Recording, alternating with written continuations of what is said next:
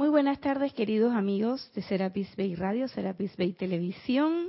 Estamos en su espacio Victoria y Ascensión. Bienvenidos sean todos. Yo soy Irina Porcel.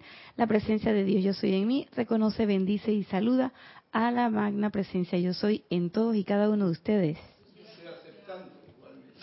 Bueno, como escuchan, tenemos hoy en controles a nuestro hermano Carlos Llorente.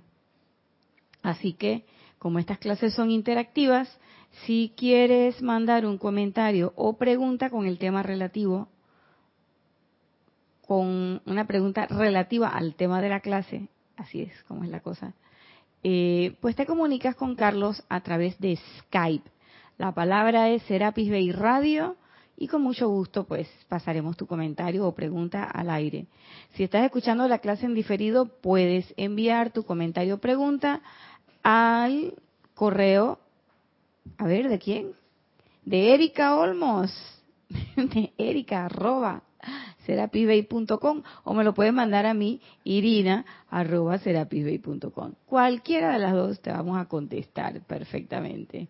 Porque este, Victoria y Ascensión, es el espacio de nuestra querida hermana Erika Olmos, que ya prontamente estará con nosotros.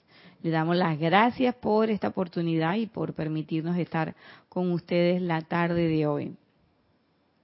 La clase que tenemos para hoy es una clase bien interesante.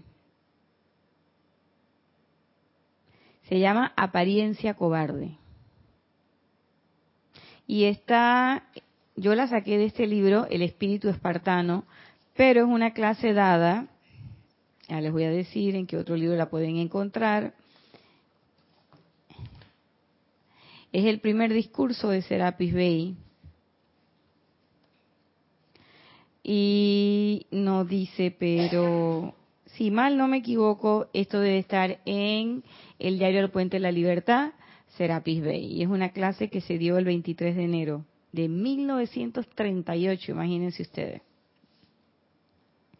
Y el maestro empieza, él es bien directo, a mí me gusta Serapis Bay porque él es súper directo y él dice, toda apariencia en este mundo es cobarde. Todo agitador en este mundo es un cobarde de corazón y un demonio.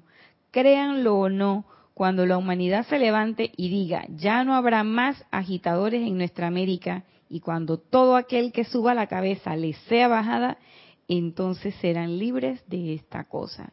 Yo leí este párrafo y yo decía, wow, toda apariencia es cobarde.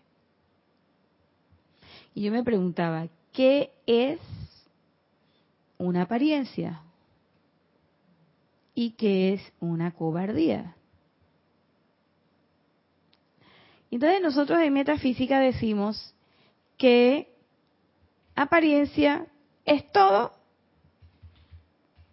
por lo menos lo digo yo, si ustedes tienen una definición mejor me la dicen. Yo digo que es todo lo que no es verdad. Eso es una apariencia. ¿Mm? Y cuando busqué cobardía, cobardía era falta de ánimo y valor. Y yo dije, ay, esa como que no es mi definición de cobardía.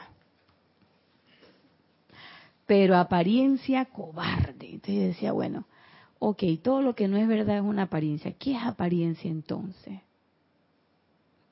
Y yo empecé a ver cuáles eran las apariencias en mi vida, porque ¿para qué la voy a ver los demás? Si los demás cada uno hace con lo que con lo de ellos lo que tiene. Yo tengo que estar viendo mi patio, ahí como dice el dicho, ¿no? El que tiene tienda que la tienda, el ojo del amo engorda el caballo. Entonces yo empecé a ver y yo dije, bueno, ¿qué apariencias? Apariencias de enfermedad, o sea, apariencias de ausencia de salud. Y yo digo, ¿por qué ausencia de salud es una apariencia? ¿Por qué? Porque la realidad es la salud del cuerpo físico. Lo que pasa es que nosotros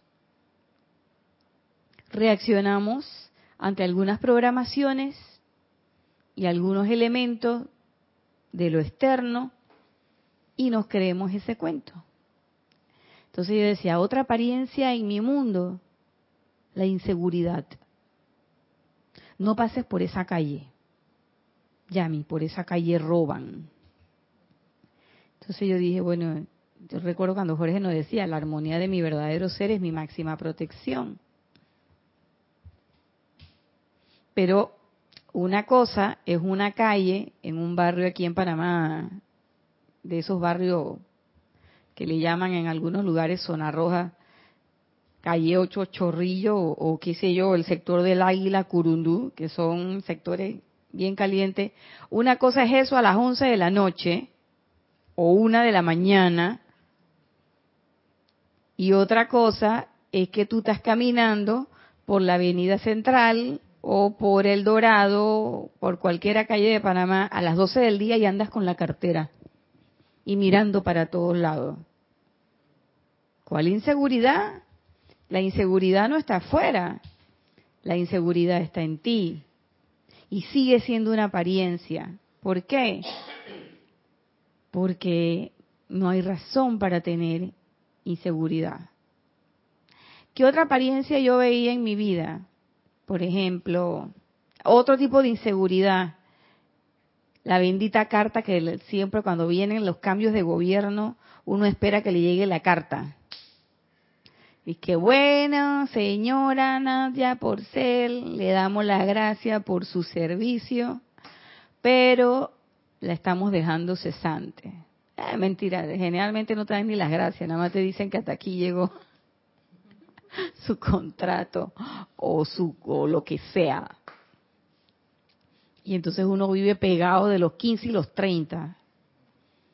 Y eso es una apariencia.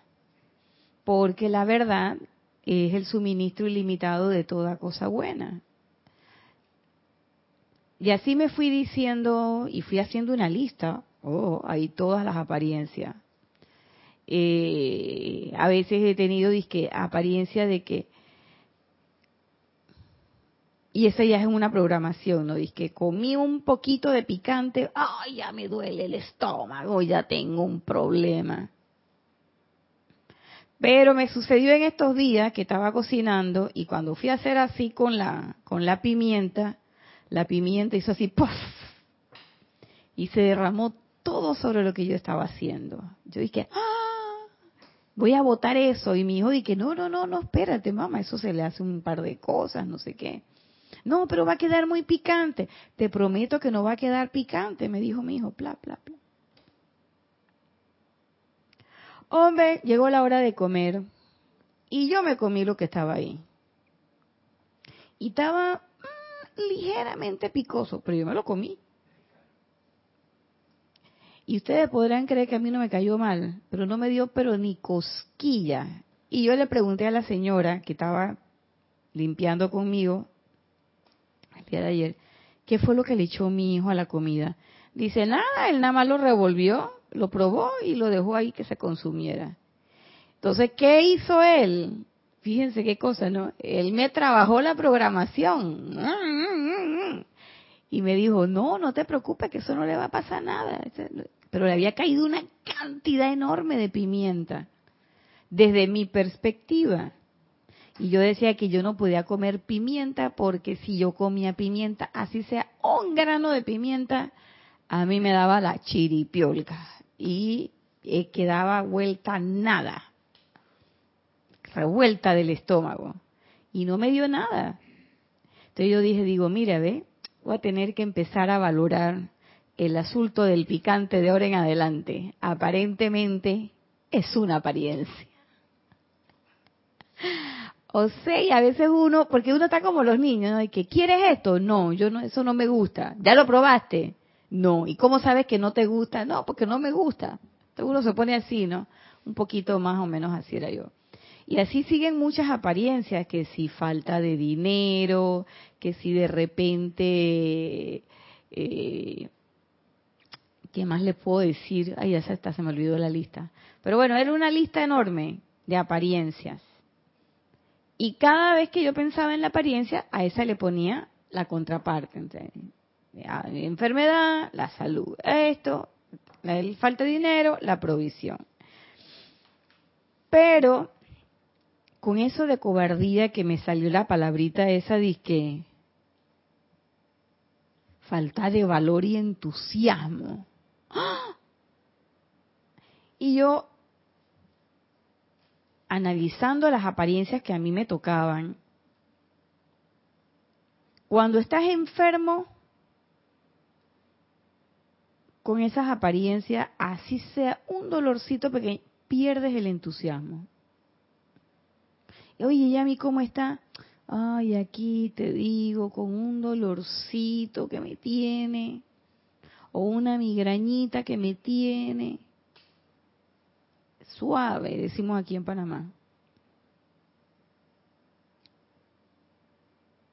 Y tú la ves y la persona está completa, pero son unas, son unos, unas cefaleas que, que tumba a la gente. Sin embargo, hay otras personas que tienen el mismo dolor, en la misma zona, misma intensidad, y tú los ves haciendo cosas. Pero lo cierto es que en la mayor parte de las ocasiones, esas apariencias como que le meten el dedo, hacen una, un hoyo ahí en tu entusiasmo. Y falta de valor, ¿por qué? ¿Por qué la cobardía es falta de valor? Porque jamás vienen de frente. Siempre vienen enmascaradas, de alguna manera. Nunca, nunca están directamente. Siempre están como, vienen por el costado o vienen calladitas cuando tú te das cuenta, ya están ahí. Y se aprovechan de qué? Se aprovechan de eso, de que nosotros estamos con la atención puesta en 40 mil cosas, o dormidos, o roncando, pero todo menos con la atención puesta observándonos, qué es lo que estamos llamados a hacer. Entonces, fíjense lo que dice el maestro, toda apariencia es cobarde. Toda apariencia. ¿Y nosotros qué hacemos? Nosotros le damos el poder a ese cobarde, a esa apariencia. Aquí en Panamá a veces nosotros le decimos a las personas, tenemos una frase para las personas que, que tienen esa característica así, le decimos tira la piedra y esconde la mano. Son esa gente que te, como que te impulsa, pero así como la, como digo yo las apariencias, como por la espalda. Nunca se te van de frente. Y entonces, oye, pero si él fue el que dijo tal, pero él después se retrae y dice, se queda con su carita de santo, ah, no, yo no dije nada. Y entonces queda uno metido en el medio de una serie de situaciones por hacerle caso a, esta, a este tipo de, personas. Y, él, y eso tiene que ver con lo que dice el maestro adelante. Dice, ¿qué idea esa de cientos de miles de personas sucumbiendo ante un agitador desequilibrado? Y esta, esta frase sí me hizo ya más una idea concreta. Agitador desequilibrado. Claro que sí, porque cuando a ti llega una apariencia, sobre todo esas apariencias de enfermedades que últimamente surgen en este pleno siglo XXI, que son difíciles de tratar, que no hay antibiótico que les caiga, que no hay cirugía que las ayude, que no hay ningún tipo de terapia, ni el médico chino puede con ellas. Y cuando eso llega a la vida de las personas, lo primero que hace es desequilibrar su entorno, desequilibrar su vida. Cuando de repente te llega la carta y te dicen, bueno, hasta el sol de hoy, Nadia Porcela, usted la vamos a tener aquí en esta institución. Muchas gracias por su servicio. Desequilibra tu vida, porque lo primero que uno se pregunta, ¿y ahora de dónde van a provenir mis ingresos? Y en ese momento yo caigo en la cuenta que cuando uno hace esa pregunta, uno está dándole poder a eso. En vez de confiar en que la presencia yo soy es la proveedora de toda cosa buena.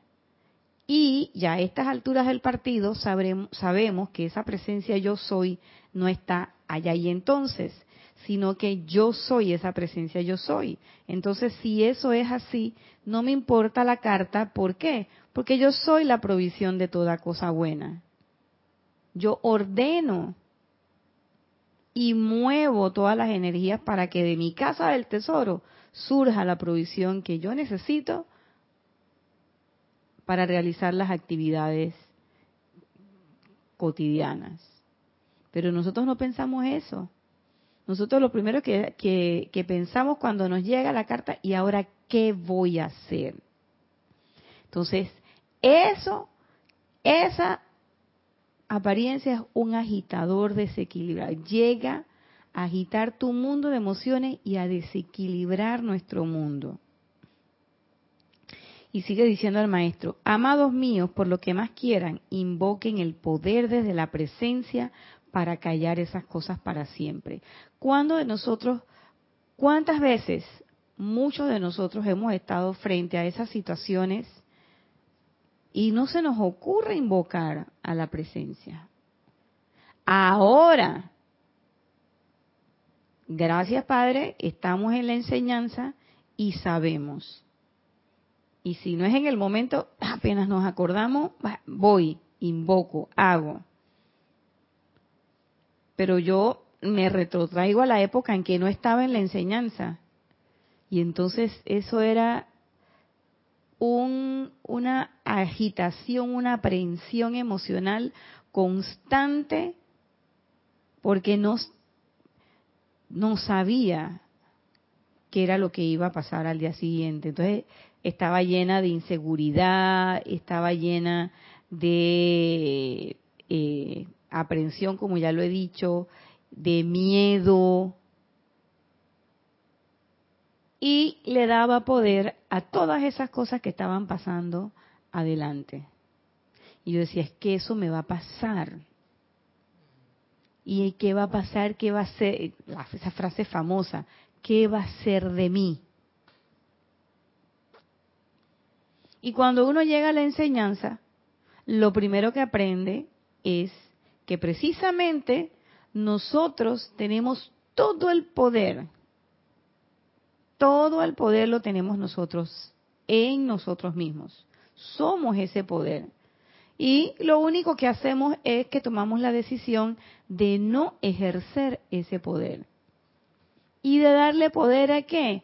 Darle poder a todas las cosas que están afuera, que vienen y nos sacan la lengua y nos asustan tontamente cuando uno lo que tiene que hacer es traer ese poder a la manifestación.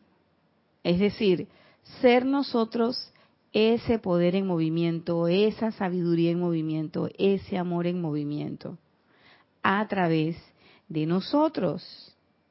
Por consiguiente, mis amados, ha llegado la hora que sus llamados a la presencia sean lo suficientemente fuertes como para silenciar estas cosas que están en medio de ustedes.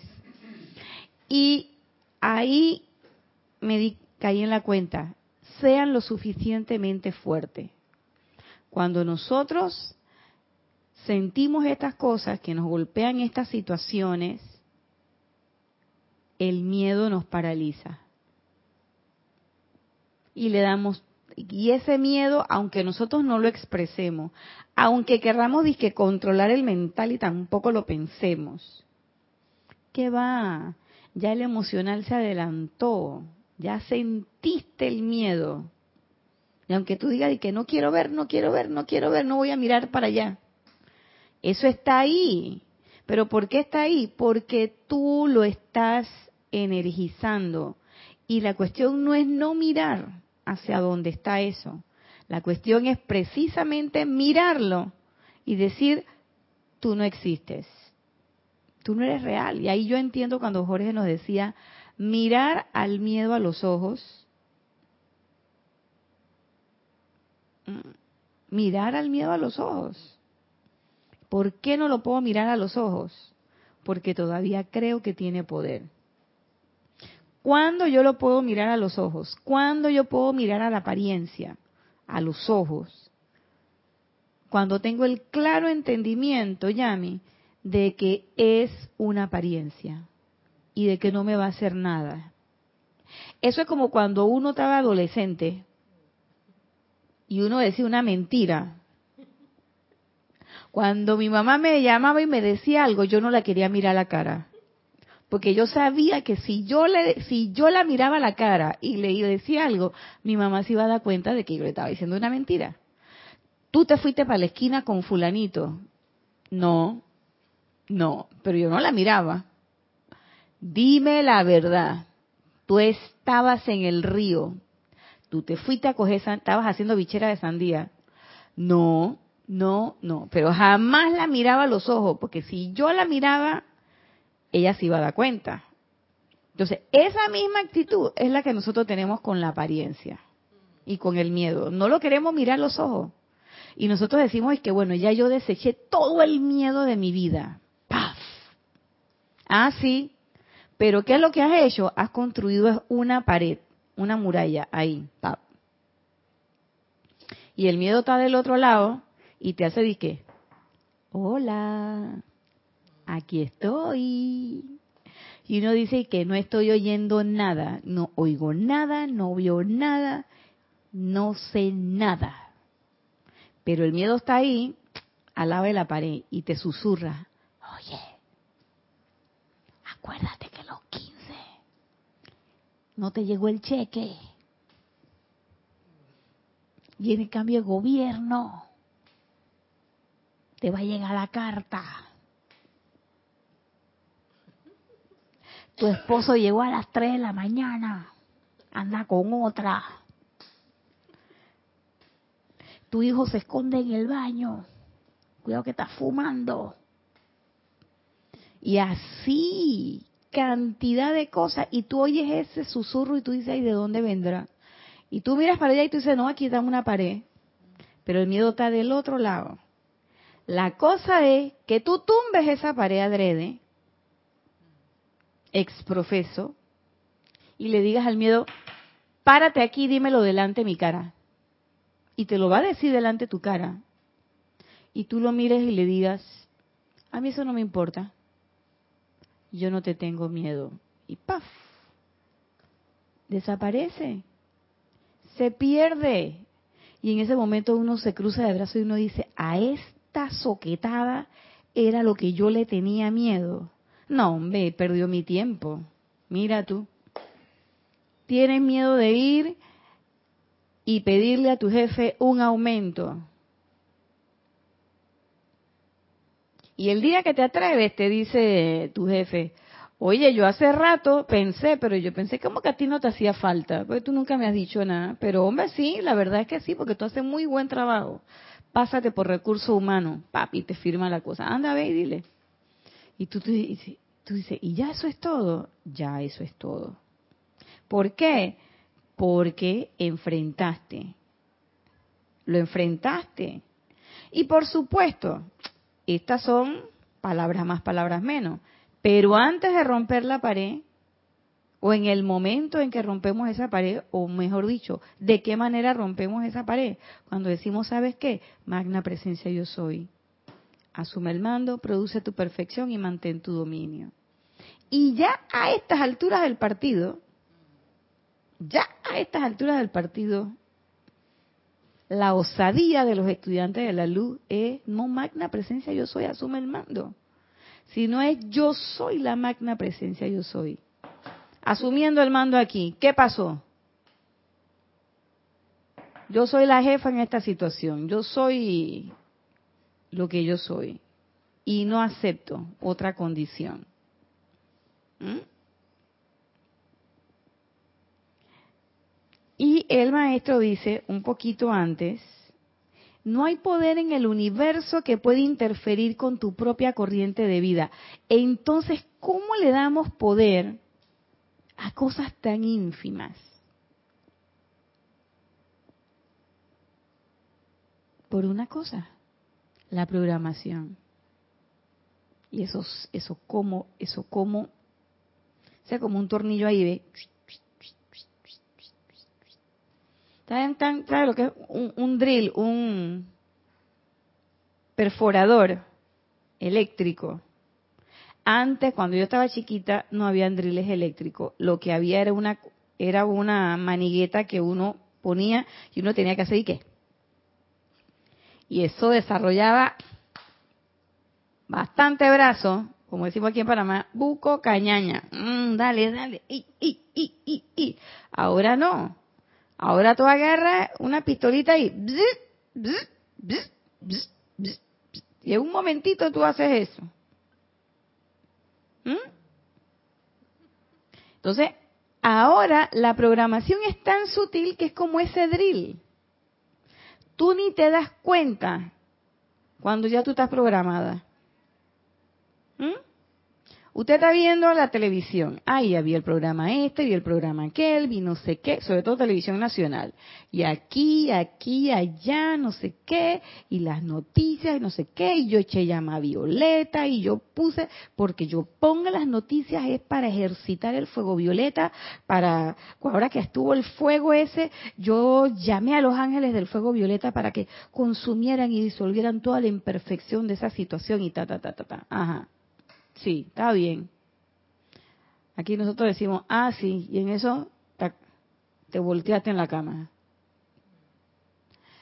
¿Por qué? ¿Qué pasa? Usted está viendo eso y cuando vienen las cosas así, que las guerras, los crímenes, que este que robó, que este que mató, que este que le dicen el caníbal de no sé qué, que el no sé cuánto, y entonces tú le echas fuego violeta. Que si las novelas, que si no sé qué, y pero cuando usted va al supermercado, va a comprar un cepillo de diente. ¿Qué compra? La marca esta. No voy a hacerle propaganda, porque ellos no pagan espacios en Serapis Bay. Pero usted compra la marca XXY. ¿Por qué la compraste? ¿Y por qué compraste esa pasta de diente y no otra? Porque a lo que no le echaste fuego violeta, en donde relajaste y que te penetró así, estabas abierto ahí mirando, cada vez que venían las propagandas. Abres el periódico y la propaganda de la pasta dientes. Los peladitos cuando se van a dormir, chiqui, chiqui, chiqui, chiqui, chiqui, chiqui, chiqui, chiqui, ahí está la propaganda. Entonces, si vas al supermercado, ¿qué pasta vas a comprar? La de la propaganda. ¿Qué jabón de lavar vas a comprar? El de la propaganda. ¿Qué leche vas a comprar? La de la propaganda. Y ahora, últimamente, hasta por el Internet, tú te vas a meter y vas a buscar, y yo me voy a meter en una página eh, voy a buscar en la revista Lancet, que di que la revista más seria que hay en materia de investigación en, medicina. Y antes de que me salga el, artículo que yo quiero ver, cuatro propagandas. Y te yo digo, ¿y entonces? ¿Qué espacio, qué parte de espacio libre y científico no se entendió? Si estás en tu celular, estás metiendo de, la propaganda. Y entonces cuando uno va, uno dice, ay, mira, vas y lo compras. ¿Pero por qué lo compraste? Por una cuestión de programación. ¿Mm? Y así mismo nosotros nos vamos programando y nos vamos programando y nos vamos programando y nos vamos programando. En algún momento yo me programé para que el picante y la pimienta fueran el agujero negro de mi vida. Pero el día de ayer me comí una salsa llena de picante, llena de pimienta y no me hizo daño. Es más, ayer mi hijo me hizo un llamado de atención y me dijo, ¿a ti te gusta el té chai, verdad mamá? Sí. Y me dice, ¿tú sabías que el té chai tiene pimienta? ¿Perdón? Dice sí. Tiene anís estrellado, todo lo que tú quieras, todas esas especies, pero tiene pimienta. ¿Yo qué? Tiene pimienta. Y a mí, yo siempre, yo digo, ay, yo tomo té chai porque el té chai a mí me cae, es hasta digestivo, me libera, me saca los gases, pero tiene pimienta. Entonces yo dije, oye, mira tú, este peladito, trabajándole la psicología a la madre. Pura programación. Entonces, nosotros, toda, todo esto es pura programación. ¿Por qué yo tengo miedo de que me llegue la carta? ¿Por qué yo no puedo confiar en mis actividades y en mi nivel profesional? ¿Por qué? Ah, porque es que le llegó la carta a, mi, a María Ángel. Entonces, ¿eso qué quiere decir? Que el dicho dice, cuando veas las bardas de tu vecino, cuando veas las bardas de tu vecino arde, pon las tuyas en remojo. ¿Eso qué quiere decir? Que a mí me va a llegar la carta. Entonces vivimos metidos en, en una maraña multi, marañica de múltiples causas y múltiples relaciones de programaciones que no nos permiten ver las cosas como son. Y a pesar de ser metafísicos, a pesar de ser estudiantes del yo soy, hay veces, hay momentos en que nos dejamos atrapar y construimos esa pared ahí. Pero el miedo sigue estando del otro lado. La apariencia sigue estando del otro lado. Y es tan cobarde que a veces se trepa arriba de la pared y por encima de la pared y que, ¡ey, ey! Te va a llegar la carta. Y tú dices, ¿y entonces de dónde viene eso? Que la tienes aquí al lado. La tienes pegada a ti. No has resuelto eso. No lo has hecho. ¿Y qué es lo que dice el maestro que hay que hacer?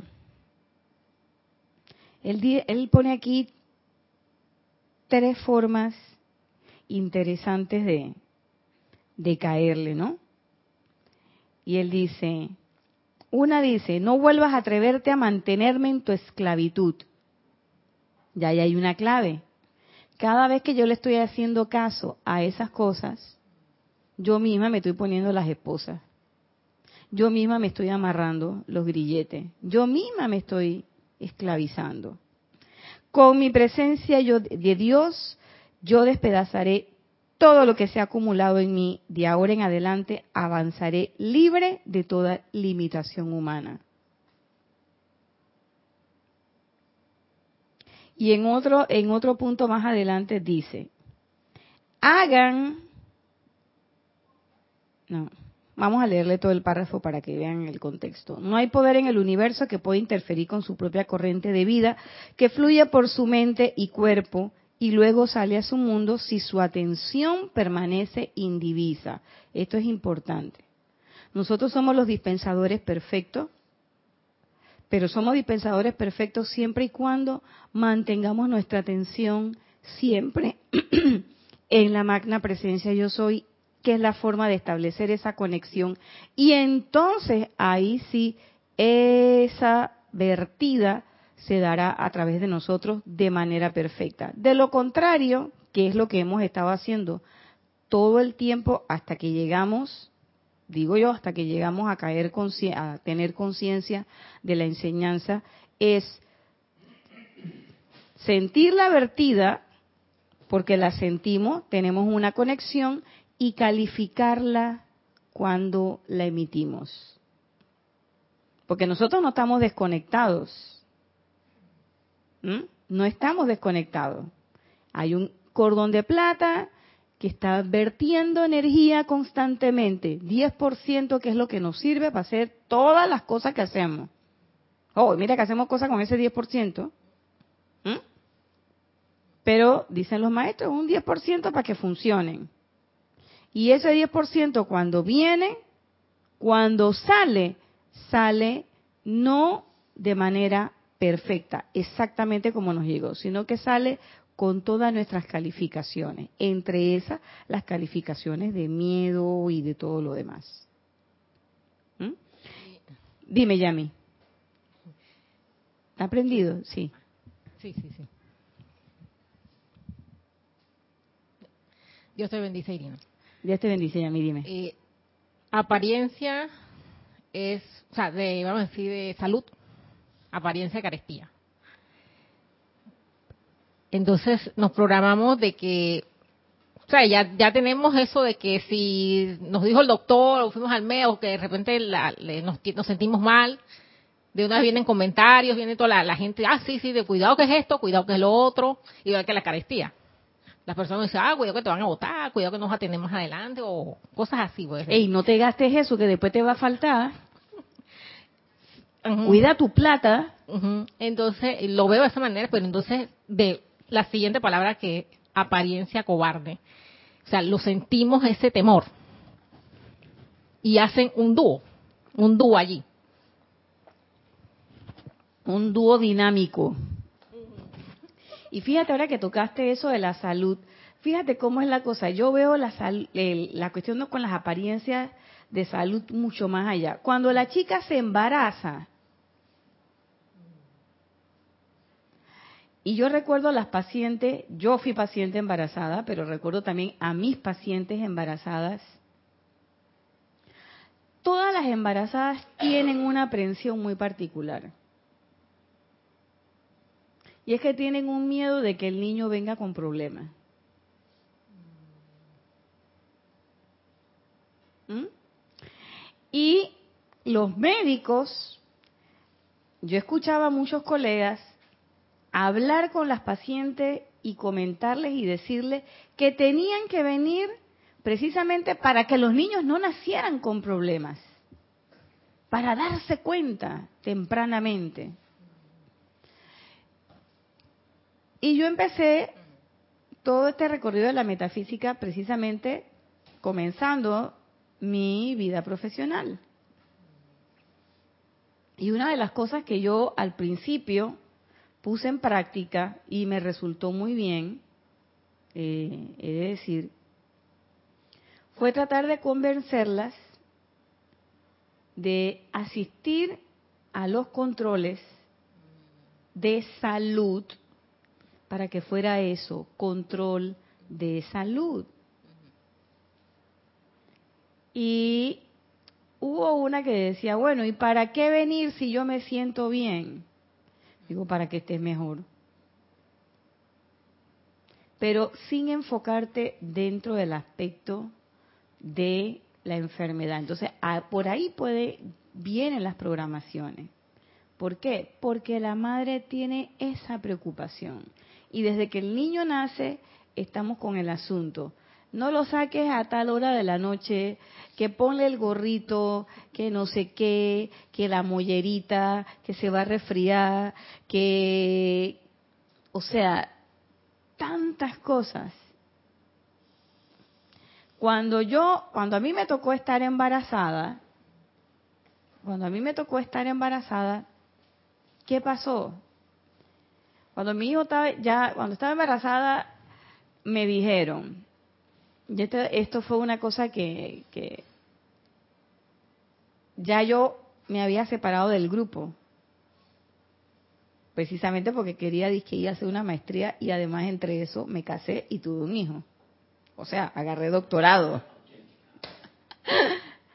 y me dijeron, y me dijeron, como a las 20 semanas, 22 semanas, que tiene que hacerse un examen X, alfa proteína, para ver si su hijo viene con algún defecto del tubo neural, no sé qué, porque usted ya tiene muchos años, estaba ya Sí, ya no yo no yo no tuve a mi hijo jovencita, ya era lo que se llamaba una primiparañosa.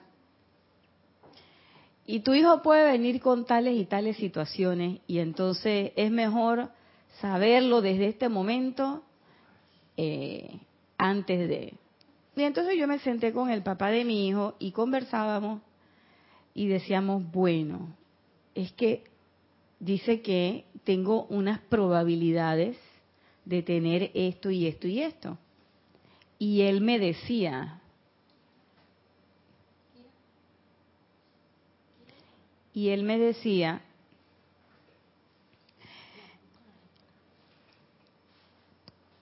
sí, y me dice, mira, el examen puede salir dos, puede pasar dos cosas. O sale positivo o sale negativo. Y la pregunta era, si sale positivo, ¿qué vamos a hacer? Entonces él no era médico y él me dice, ¿cuáles serían las conductas? Digo, bueno, porque mira que si viene así, lo que se hace es una interrupción, lo que se llama una interrupción terapéutica del embarazo. Y él me dijo, ¿y tú estás dispuesta a hacer eso? Y yo dije, no. Y dije, porque, entonces dice, si tú no estás dispuesta a hacer eso, y te van a decir ahora las 20 semanas, tu hijo viene con este déficit, con este problema, te vas a pasar todo el resto del embarazo preocupándote por eso.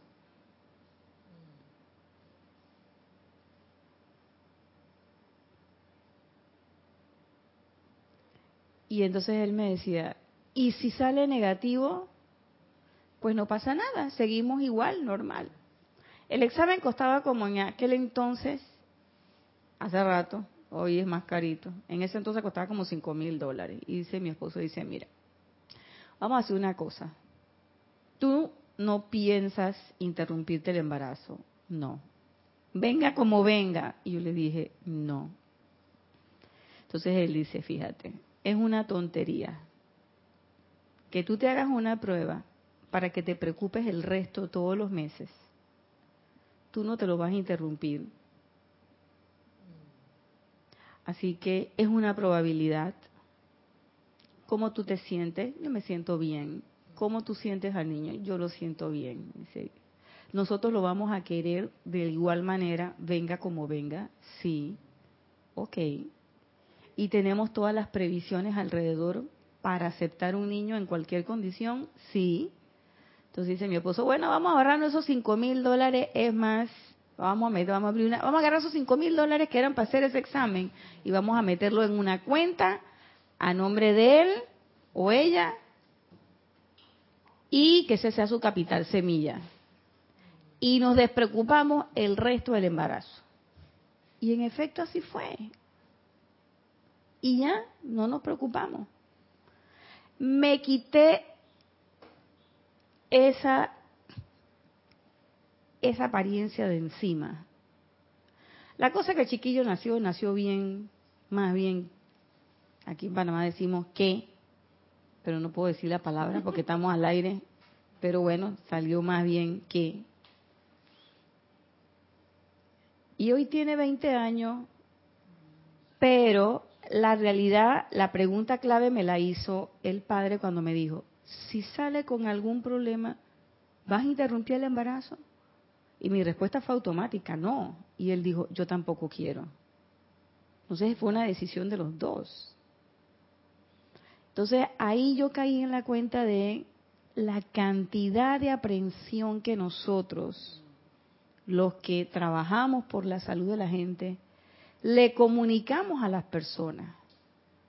Y muchas son simples posibilidades. ¿Mm? Como que usted diga, bueno, es que si yo me voy en un crucero por el Atlántico, sí, estás en un barco, el barco flota en el medio del mar y todo barco que flota en el medio del mar se puede hundir. Eso es cierto, eso no es falso.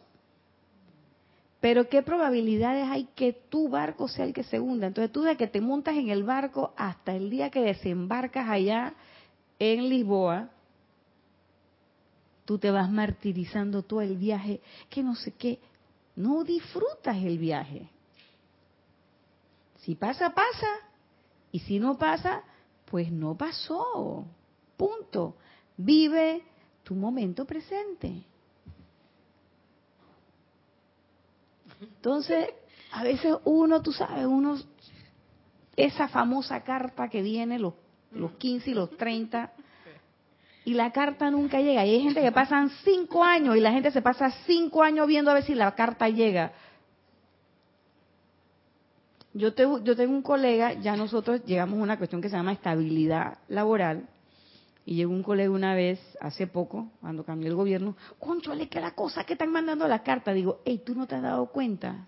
Tú tienes 25 años en el sistema. ¿Quién te va a mandar una carta a ti? Siéntate ahí, quédate tranquilo. Y deja de venir con tu aspaviento que a las otras muchachas que sí tienen menos tiempo las vas a asustar. ¿Y qué pasó? Que no le mandaron carta a nadie. No le mandaron carta a nadie. Y decía una, y de verdad, doctora, uno se preocupa por unas tonterías. Exacto, mija. ¿Qué te importa? Pero yo les digo, yo les digo, yo todavía no he logrado ese nivel de libertad, porque hay veces en que ¡oh! yo me yo me encuentro con ese con ese suspiro así, cuando me encuentro con ese suspiro así, sé que me tiene agarrar por el cuello. Entonces ahí espérate, espérate, espérate, espérate. Déjame desenmarañar esto. Hagan lo que sea necesario en el mundo externo y en el momento que hayan terminado, vuelvan su atención a la presencia, siquiera tan solo por un minuto. A mí me gustó esta, eh, este, esta parte del párrafo porque cuando uno dice, mantén tu conexión con la presencia, uno piensa que es que yo no voy a hacer más nada, más nada, y que voy a estar todo el tiempo nada más pensando en la presencia, pensando en la presencia. Tú no tienes que pensar en la presencia, tú eres la presencia yo soy. Haz todas tus actividades. Y cuando hayas terminado, hey, ¿sabes qué? Voy a meditar unos minutitos. ¿Sabes qué? Voy a decretar unos minutitos. Voy a, no sé, a cantar. ¿Mm? Vamos a cantarle. Como me pasa a mí, a veces que se me meten unos cantos así, bien los maestros, en esto ya se me mete el señor armonía, así que ¡wow! Y yo dije, hey, pero tú no te has dado cuenta que tú, o sea, qué parte de que este no es el rayo. Y yo me parecía escuchar la voz del Señor Armonía y que qué parte de que la armonía es la ley del cielo tú no entendiste. Yo dije, está bien, maestro. Palabras más, palabras menos. Yo me hablo así con los maestros. Y el tipo se metió, tan se metió con el servicio de transmisión de la llama, chácata, al Dios Armonía.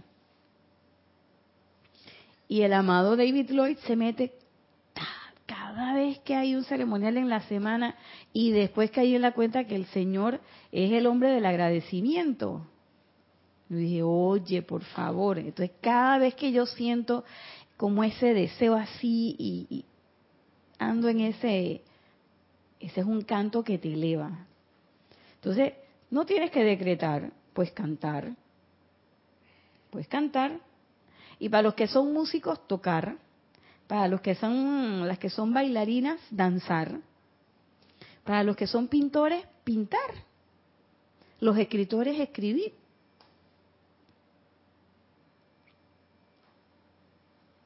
Es una forma de eh, mantener esa, esa conexión. Entonces, es eso, o sea, no es que, no es que no es que, ven acá presencia, ahora sí, ya terminé todo lo que tenía que hacer, ahora puedes llegar. No, no, no. Es que aquí está la presencia yo soy, haciendo, diciendo, pensando, sintiendo, atendiendo, sonriendo, hablando, escribiendo. O sea, es la presencia yo soy en todo momento. Y dice él, hagan su llamado, siquiera por un minuto. Magna presencia yo soy. Asume el dominio de este cuerpo, de mi mundo, produce tu perfección y mantén tu dominio. Dime, ya. Entonces, es estar en el plan de acción de la presencia. O sea, cuando viene la apariencia, de repente vos que al médico, cosas así cuando tiene apariencia, amada presencia, asume todo el mando y el control. Igual en la apariencia de eso, de, la carta, de que si te van a despedir, que si no vas a tener algo aquí en tu cartera. Y, o sea, dejar esa, ese, ese, esas, esas voces que te dicen que te van, no tienes nada en la cartera, mañana entonces qué vas a hacer y es crear el plan de acción de la presencia. Claro, Yami, es poner en práctica el plan de acción, porque además, si tú te quedas así, sin hacer nada, ociosamente estando así, ¿eh? no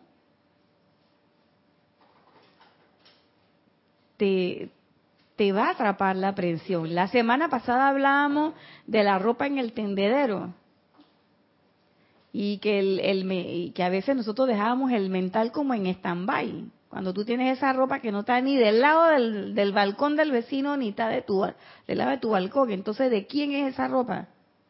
¿Sabes? Esos tendederos que se ponían antes en los edificios. Yo lo digo porque cuando estaba chiquita, mi abuela vivía en, esa, en esas vecindades, ¿no? Y de un balcón a otro. Entonces, o está del lado de allá o está del lado de acá, pero no puede estar en el medio. ¿Mm? Y no puede estar indefinidamente en el medio. Entonces uno tiene que estar alerta. Uno tiene que estar alerta. ¿Ves? Poniendo en práctica somos la acción. Porque este, este es el cuerpo que, que hace las cosas, pero impulsado por quién? Impulsado por el emocional, dirigido por el mental y sostenido por el etérico. Porque no es el cuerpo físico solo, son los cuatro cuerpos moviéndose. Pero lo que no puede pasar es que, que mm, el emocional está dormido y el cuerpo se está moviendo. Mm, mm, Son los cuatro que están metidos ahí. La cosa es estar consciente de esos cuatro elementos y hacerlo conscientemente. Pero claro, a veces uno dice, bueno, pero es que uno em, por algo empieza, ¿no? Entonces, claro, nosotros empezamos, magna presencia yo soy, asume el mando. Y si uno lo dice una y otra y otra y otra y otra y otra y otra vez, y uno es reiterativo y además rítmico, uno cae en la cuenta en algún momento de que tú sabes qué, es que ella y yo somos uno. Ella y yo, yo y ella. O sea, que la magna presencia de Dios, yo soy. Y yo somos uno. Si por dónde pasa la energía, no pasa por aquí, pues. ¿Mm? ¿Y qué es lo que nosotros pedimos cuando hacemos esos llamados, cuando hacemos esos decretos? ¿Qué es lo que estamos pidiendo? Más carga energética. Entonces llega un momento en que uno a la apariencia la tiene que mirar como lo que es. Una apariencia. Y ya. Y ya casi para terminar, esto a mí sí ya aquí me derritió el maestro en tanto le sigan dando poder, energía, que es su vida, entonces las apariencias regresarán y dirán, todavía soy tu amo. Por eso yo digo que me tenía agarrar por el cuello. Sin embargo, aquí arriba de ustedes, ahí, en la lámina, está el gran maestro de toda vida, quien les ofrece todo lo que hay en el universo como un regalo gratis de amor. Y lo único que ustedes tienen que hacer es aceptarlo. Solo se requiere de una firme determinación al principio para producir esta descarga. Y a veces eso es lo que nos falta. Determinación y seguridad. Y además confianza, porque dudamos de si de verdad esa descarga se va a dar o no se va a dar. Y a veces no dudamos, que no dudamos de la descarga, pero venimos y dudamos de nosotros. Dice que ay, es que yo seré digno de que esa descarga se dé a través de mí. Entonces tenemos esos sentimientos de insuficiencia que lo que hacen es bloquear ese flujo de luz adicional. Hagamos aquí una pequeña ilustración y supongamos que después de regresar a casa esta noche, hoy, ustedes inmediatamente dijeran, todo eso suena bien, pero aquí estas cosas, porque a veces decimos, sí, sí, sí, sí, sí, todos los maestros, pero hey, la carta te llega y eso es real. Hey, que no hay para comprar el plátano para los patacones, eso es real. Hey, que tu marido está llegando a las 3 de la mañana, tiene un amante, eso es real. ¿Eh? Entonces tú dices, chuleta. ¿Mm? Que cuando tú tocas la flauta no suena, ey, eso es real. y yo le decía a Jorge, que los huecos están muy grandes. Y Jorge dije, miraba los huecos y me miraba las manos y dice, no creo. Y hoy, que ya no está con nosotros, yo agarro la flauta, esa misma flauta que tenía los huecos grandes y que supuestamente mis dedos se metían en los huecos y se perdían en los huecos de la flauta y que por eso la flauta no sonaba. Oye, hoy la flauta toca. ¿Eh? Y suena. Ahí está. Dime, Carlos. Tenemos un comentario de eh, Valentina de la Vega de España directamente, que dice bendiciones Irina y a todos. Bendiciones, Valentina, hasta... Decía hasta España. Madrid. Madrid, España. Decía Oscar Wilde, el, escritor, inglés, si un problema, apariencia, tiene solución, ¿por qué te preocupas? Y si no la tiene, ¿por qué, te, preocupas? Así es. Fíjate que yo creo que debe ser que el papá de mi hijo leía a Oscar Wilde.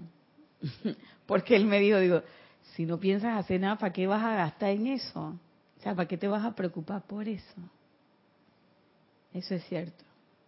Y a veces nosotros nos preocupamos porque es que tienes que, porque también esa es una programación, Valentina, que tienes que preocuparte por las cosas. Hombre, Carlos, es que eres un despreocupado. Y eso le ponemos una connotación negativa. Cuando me, me dicen, que tú eres bien despreocupada, sí, yo estoy aceptando.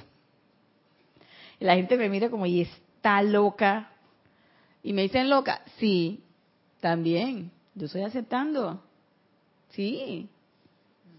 Porque Dios me, yo, así digo yo, Dios me libre de volver a meterme en la turbamulta. No. Precisamente por lo que dice el maestro, porque en ese momento la apariencia te dice, soy tu amo, eres mío. Y entonces dice él, me pregunto si ustedes harán un pequeño esfuerzo adicional esta noche cuando vayan a su casa si ven algo indeseable, en vez de sucumbir a su apariencia, díganle, estás acabado. Una vez me, aterrorizaste, pero ya no volverás a hacerlo más. Trátese de cuentas o de lo que sea. ¿Y saben lo que pasará? En el momento en que ustedes se levanten ante todo aquello que los confronta en su mundo y les muestren que ya no le temen, la apariencia simple y llanamente se encogerá, se arrastrará a tus pies diciendo, gracias, amo, porque al fin te he encontrado. Eso es lo que las apariencias harán. Eso es lo que esa, esas apariencias nos van a decir. Gracias. Hey, me redimiste. Gracias. Tengo un miedo. Hey, fuego violeta contigo. Y después le meto llama de la ascensión para coronar. Tengo, siento que tengo una atadura con algo. ¡Ey! Corta y libera. La espada del arcángel Miguel. ¿Eh? Liberación no solamente para mí, es liberación para esa energía que viene a tocar tu puerta, porque es que hay una luz en el mundo, hay un foco ahí que dice que mira, ahí hay alguien que está usando el fuego violeta. ¿Y quién es esa? Irina. Entonces el electrón se mira el zapato y dice, mi zapato dice Irina, hey, voy para allá. Si esa es mi mamá. Y cuando llega, cuando llega el, el momento, ese momento es glorioso, tanto para ti como para el electrón. Así que recuerden, él va a decir esa energía va a decir, gracias amo porque al fin te he encontrado. Y nosotros tenemos que responder de manera amorosa. ¿Con qué? Con lo que ya sabemos, con el fuego de la liberación. Liberación para ellos y liberación para nosotros. Y bueno, hasta aquí la clase de hoy y yo creo que hasta aquí es la última clase que yo les daré en este espacio Victoria de Ascensión, porque a partir de la próxima semana viene nuestra hermosa Erika de regreso. Así que les deseo que tengan una excelente semana, que tengan dispensaciones de amor y felicidad en sus vidas. Le doy las gracias a todos ustedes por estar conectados, por estar a hacer sus comentarios, por brindar la sintonía y los que no también, por estar aquí presente. Gracias a Carlos por la cabina y sobre todo gracias a la magna presencia yo soy, que es la que permite que nosotros estemos aquí haciendo